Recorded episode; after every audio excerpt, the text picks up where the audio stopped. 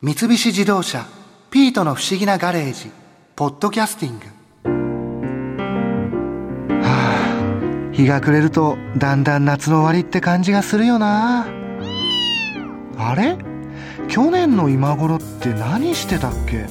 あそうだ。絶叫マシンに連れて行かれたんだ N 博士に。行ったな長島スパーランド。あ確かあそこで聞いたんだよな。テレビチャンピオン4代目遊園地王佐々木隆さんのお話を。佐々木さん新一と言います。よろしくお願いします。よろしくお願いします。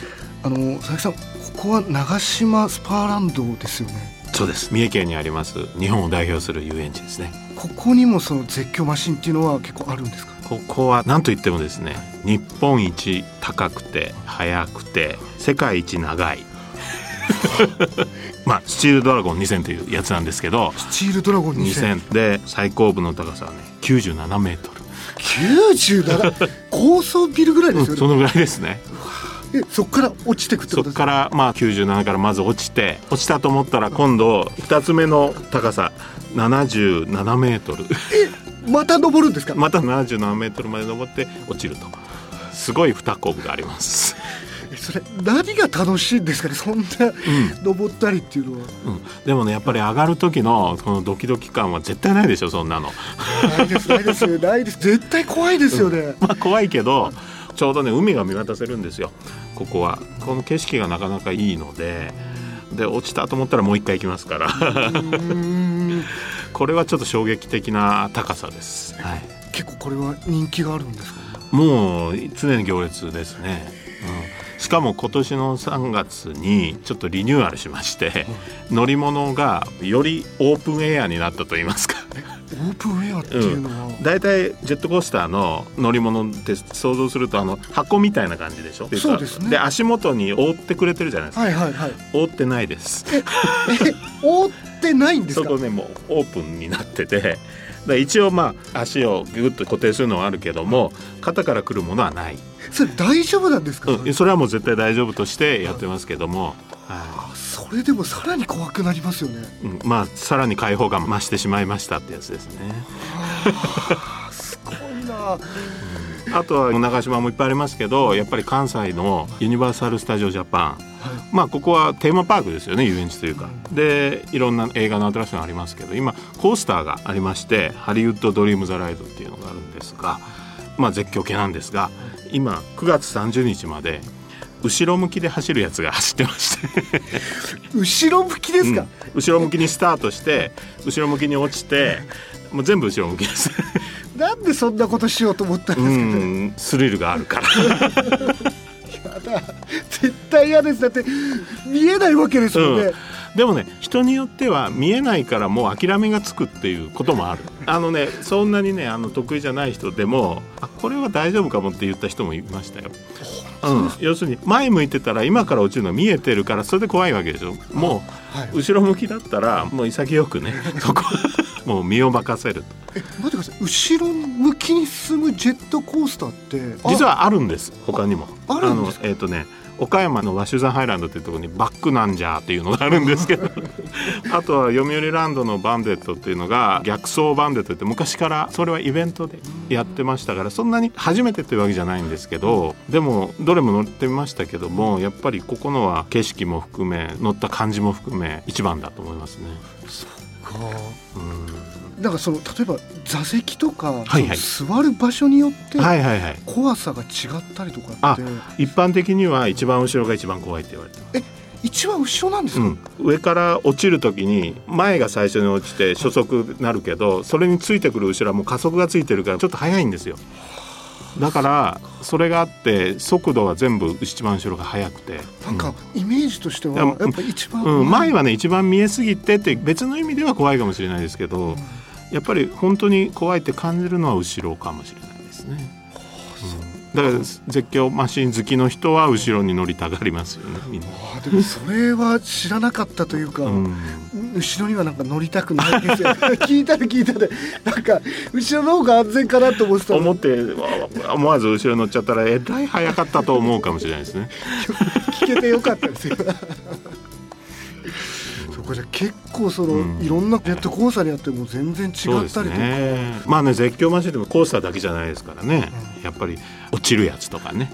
垂直に落ちて垂直に落ちるやつなんか八景島のブルーホールとかあれは日本一の高さでこれ107メートルありますけどもそこから落ちるんですけど足元はブラブラです。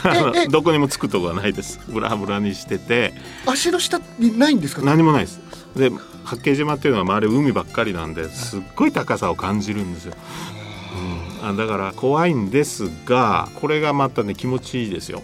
足をね地面に水平にして裸足で乗ると結構気持ちいいんですよ風をもろに感じて。それ気持ちいいうん八景島も勧めてましたよ。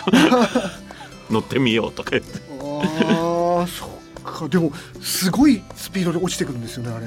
125キロ時速。味わうことのないうん。感覚ですよね、そうですよね。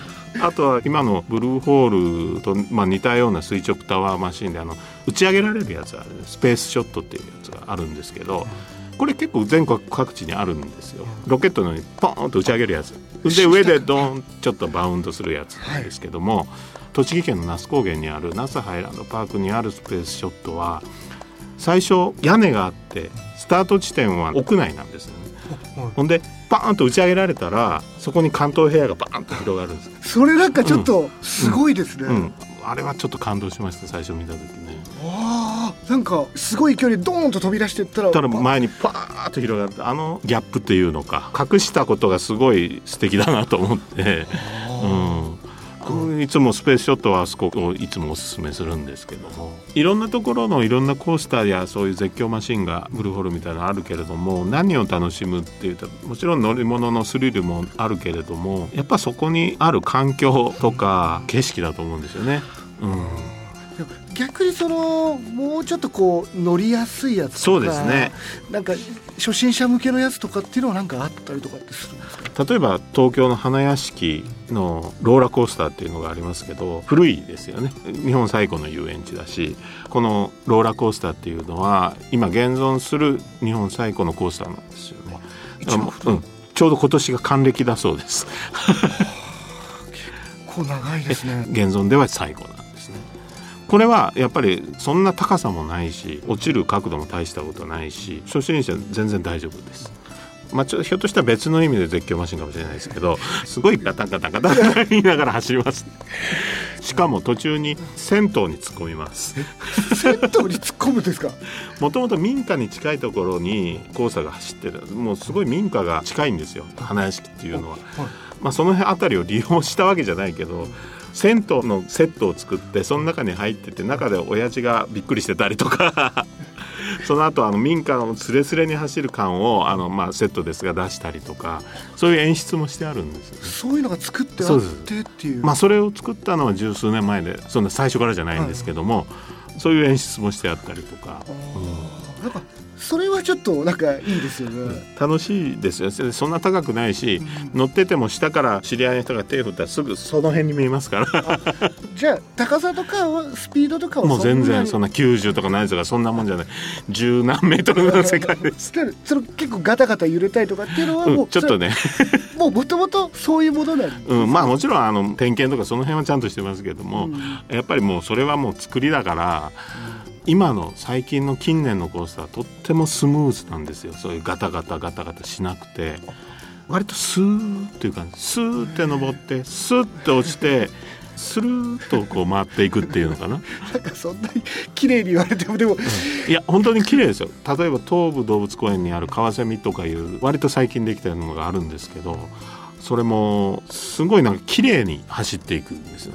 絶叫マシンかっていう感じのあの乗り心地。なんか絶叫マシンで乗り心地がいいって、なんか反するみたいですけど、うん。わ割と56年から10年以内にできてるコースターはほとんどがもう動きがスムーズで長いこと乗ってない人が乗るとちょっとびっくりするかもしれないですね。う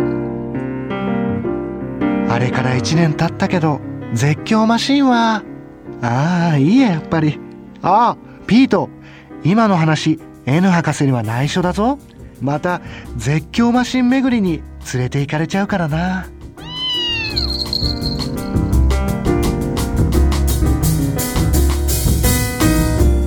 三菱自動車「ピートの不思議なガレージ」ポッドキャスティング。このお話は「ドライブ・アット・アース」三菱自動車がお送りしました。